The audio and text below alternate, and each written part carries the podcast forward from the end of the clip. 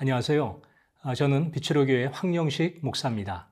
거룩한 주일을 맞이하여서 오늘 하루를 하나님의 말씀을 묵상함으로 시작하도록 하겠습니다. 특별히 오늘 말씀을 통해서 한 사람을 보호하시려는 하나님의 그 깊은 마음을, 사랑의 마음을 느껴보시기를 바랍니다. 하나님 말씀은 신명기 19장 15절로 21절 말씀입니다.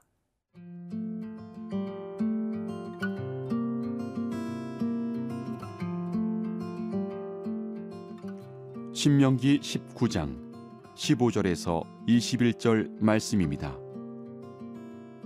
사람의 모든 악에 관하여 또한 모든 죄에 관하여는 한 증인으로만 정할 것이 아니요 두 증인의 입으로나 또는 세 증인의 입으로 그 사건을 확정할 것이며 만일 위증하는 자가 있어 어떤 사람이 악을 행하였다고 말하면 그 논쟁하는 쌍방이 같이 하나님 앞에 나아가 그 당시의 제사장과 재판장 앞에 설 것이요.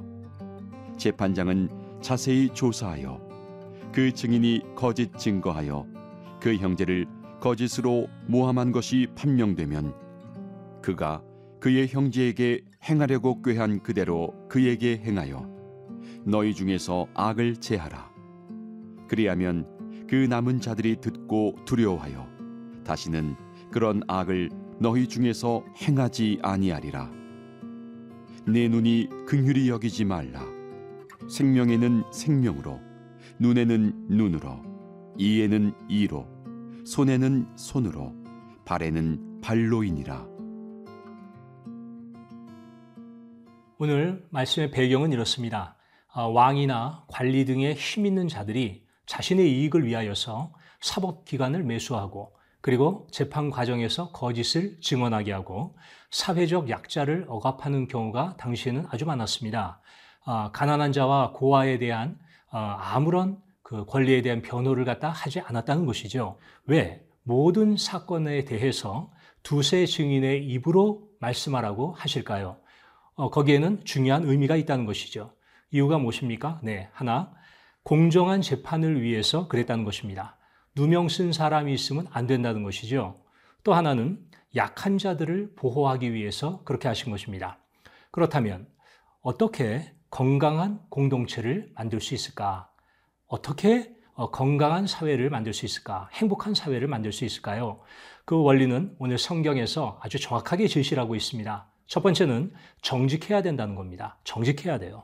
요한복음 18장 37절에 보니까 나는 진실을 증거하기 위해 이 땅에 왔다. 진실에서 온 자는 나의 음성을 듣는다.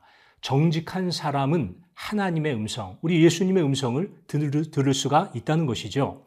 또 마태복음 5장 37절에 보면 오직 너희 말은 옳다 옳다 아니다 아니라 하라 이렇게 얘기를 합니다. 그러니까 옳은 것에 대해서는 옳게 말하라는 것이죠. 아니다 그럴 때는 아니라고 얘기하라는 것이죠. 그러니까 무슨 말입니까? 정직해야 된다는 겁니다. 어, 사전에 보면 이 정직에 대해서 이렇게 얘기를 합니다. 속임이나 꾸밈이 없는 일관성과 진지함. 맞죠? 특별히 그리스도인들에게 있어서 정직성은 우리가 믿는다고 말하는 대로, 즉, 하나님이 말씀하시는 대로, 우리가 성경대로 사는 것, 그것을 우리는 정직이다라고 얘기를 한다는 것이죠. 어, 정직성을 짓는 사람들의 특징이 있습니다. 캐릭터가 있다는 것이죠. 첫 번째 특징은 손해를 볼지라도 자신의 말을 반드시 지킨다는 겁니다. 손해 볼 수 있죠. 그래도 꼭 자신의 한 말에 대해서는 어기지 않고 약속을 지킨다는 것입니다. 또 둘째, 어, 사업상의 거래에, 거래에 있어서 정직하다는 것이죠. 사기치지 않는다는 겁니다. 어, 목에 칼이 들어와도 좀 돈을 잃는다 하더라도 어, 정직해야 된다. 또 하나는 생각과 몸 둘 다와 관련된 성적인 생활에 있어서 도덕성을 실천을 해야 된다는 겁니다. 이게 어, 정직성의 아주 중요한 캐릭터다. 이렇게 생각하면 됩니다. 미국의 전 대통령이었던 루즈벨트는 자신의 농장 일꾼 한 명을 시험해 보기 위해서 그에게 이웃 농장에 가서 물건을 훔쳐오라고 했습니다. 그가 그렇게 하겠다고 하는 것이죠. 훔쳐오라 그러는데 훔쳐오겠다고 그렇게 하는 것입니다. 그 얘기를 듣자 루즈벨트는 그를 그 자리에서 해고시켜버렸습니다. 그러면서 이렇게 얘기를 합니다. 나를 위해 훔치는 자는 얼마 안 가서 나에게서도 훔치게 될 것이다. 내 말을 듣고 지금 훔치는 사람은 결국은 내 물건에도 손을 댈 것이다. 맞는 말이죠? 그는 비정직의 첫걸음이 결국 그 방향으로 계속 걸어가게 만드는 그런 것이 될 것이다. 라고 얘기를 하는 것입니다. 사람들은 우리의 행동이 우리의 믿음과 일치할 때 주의를 기울입니다. 내가 말한 것과 나의 행동이 다르다면, 내가 말한 것과 정직이 다르다면, 그렇다면 사람들은 우리를 결코 좋게 보지 못할 것입니다. 두 번째 원리는 무엇입니까? 험담하지 말아야 됩니다. 영어로 이 험담이라는 단어가 라이벌이라 그럽니다.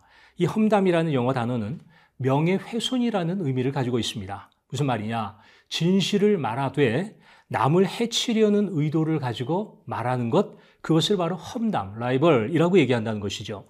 오늘 레위기 19장 16절에 보니까 너는 내 백성 중에 돌아다니며 사람을 비방하지 말며 내 이웃의 피를 흘려 이익을 도모하지 말라. 나는 여호와이니라. 라고 얘기를 합니다.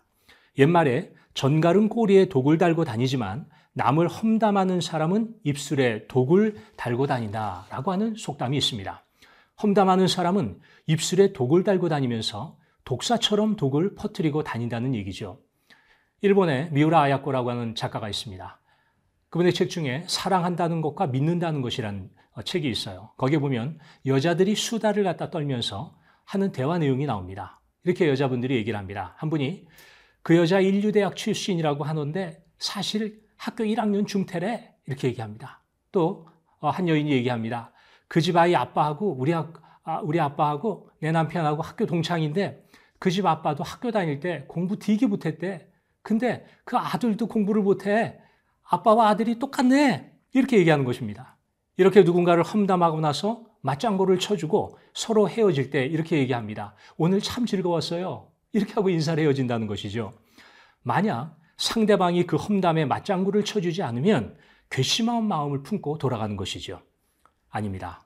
우리는 험담하는 사람에게 결코 맞장구를 쳐줘서는 안 됩니다. 중상모략, 험담을 해서는 안 된다는 것입니다. 이것은 권위, 권유나 권면이나 윤리적인 부탁이 아닙니다. 하나님의 직접적인 명령인 것입니다.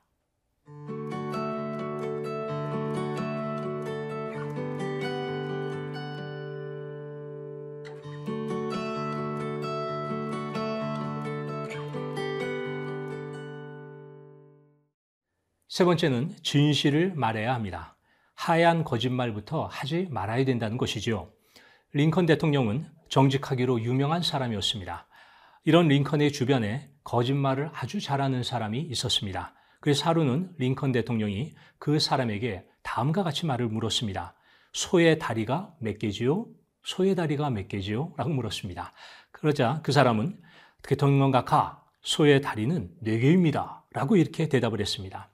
대답을 들은 이 링컨은 당신은 진실한 말을 하는군요. 그렇다면 당신이 소의 꼬리를 다리라고 생각한다고 가정합시다. 그러면 다리가 몇 개일까요? 라고 물어봤습니다. 그 사람이 가만히 생각을 하다가 이렇게 얘기를 합니다. 그러면 다섯 개지요? 라고 대답을 했습니다. 대답을 들은 대통령은 이렇게 말합니다. 당신의 잘못은 거기에 있어. 소의 꼬리를 다리라고 생각한다고 해서 그것이 다리일까요? 아무리 그렇게 생각한다 해도 다리는 네 개가 맞는 겁니다. 그렇죠. 당신은 이처럼 거짓말을 진실로 생각하는 습관이 있으니 바로 그거를 고치시오. 라고 얘기했다는 것입니다. 단순한 거짓말, 하얀 거짓말을 한다 보면 습관이 돼서 큰 거짓말을 하게 된다는 것입니다. 요한계시록에 보면 22장 15절에 깜짝 놀란 내용들이 나옵니다. 개들과 점성가들과 음행하는 자들과 살인자들과 우상 숭배자들과 및 거짓말을 좋아하며 지어내는 자는 다 성 밖에 있으리라. 요한계시록은 천국의 거룩한 성 예루살렘을 얘기하거든요. 그런데 거짓말하는 자와 살인하는 자를 똑같이 놓습니다. 그러니까 이 거짓말하는 것이 엄청 무겁다는 것이죠. 천국에 들어가지 못하게 되는 것 내용 중에 하나라는 것입니다. 여러분, 정직성을 실천하는 자들에게는 굉장한 열매가 있습니다. 아, 크게는 두 가지가 있는데요. 그 하나는 뭐냐면 하나님의 은혜와 복을 받습니다. 하나님의 은혜와 복은 내 때에서 끝나는 것이 아니고요. 다음 가족에게, 나의 가족들에게, 다음 세대까지 그 복이 흘러간다는 것입니다. 잠언서 20장 7절에 보니까 완전히 행하는 자가 의인이라 그 후손에게 복이 있느니라. 정직한 자, 하나님의 말씀대로 사는 자는 본인뿐만이 아니고 어, 그의 가족들에게도 다음 세대들에게까지도 큰 은혜를 어, 주신다는 것입니다. 또 하나는 우리가 정직할 때에 하나님께서 전화 위복의 기회를 주신다는 겁니다. 지금 여러분 많이 힘드시죠? 여러분 이 힘드신 가운데에 이 힘든 가운데에 우리가 믿음으로 정직함으로 그리고 진실을 말할 때에 하나님께서는 저와 여러분들에게 전화 위복의 기회를 주신다는 것 믿음으로 확신하시기를 부탁을 드립니다.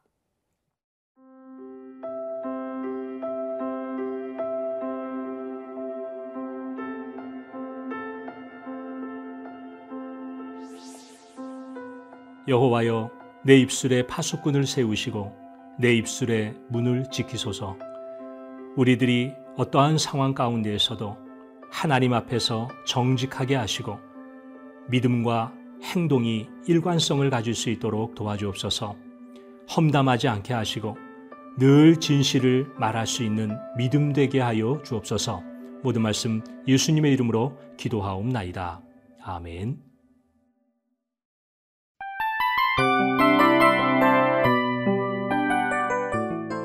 이 프로그램은 청취자 여러분의 소중한 후원으로 제작됩니다.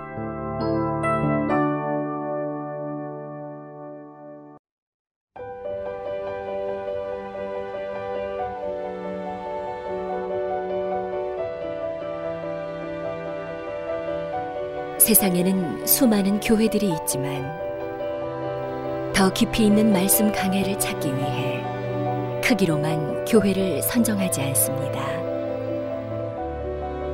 보다 좋은 영적 콘텐츠를 더 많이 나누기 위해 방송비를 받지 않습니다.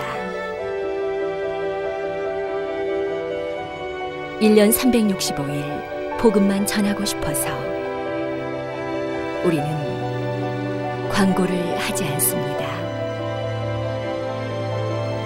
온누리의 복음을 땅끝까지 CGN TV와 함께 땅끝 성교사가 되주세요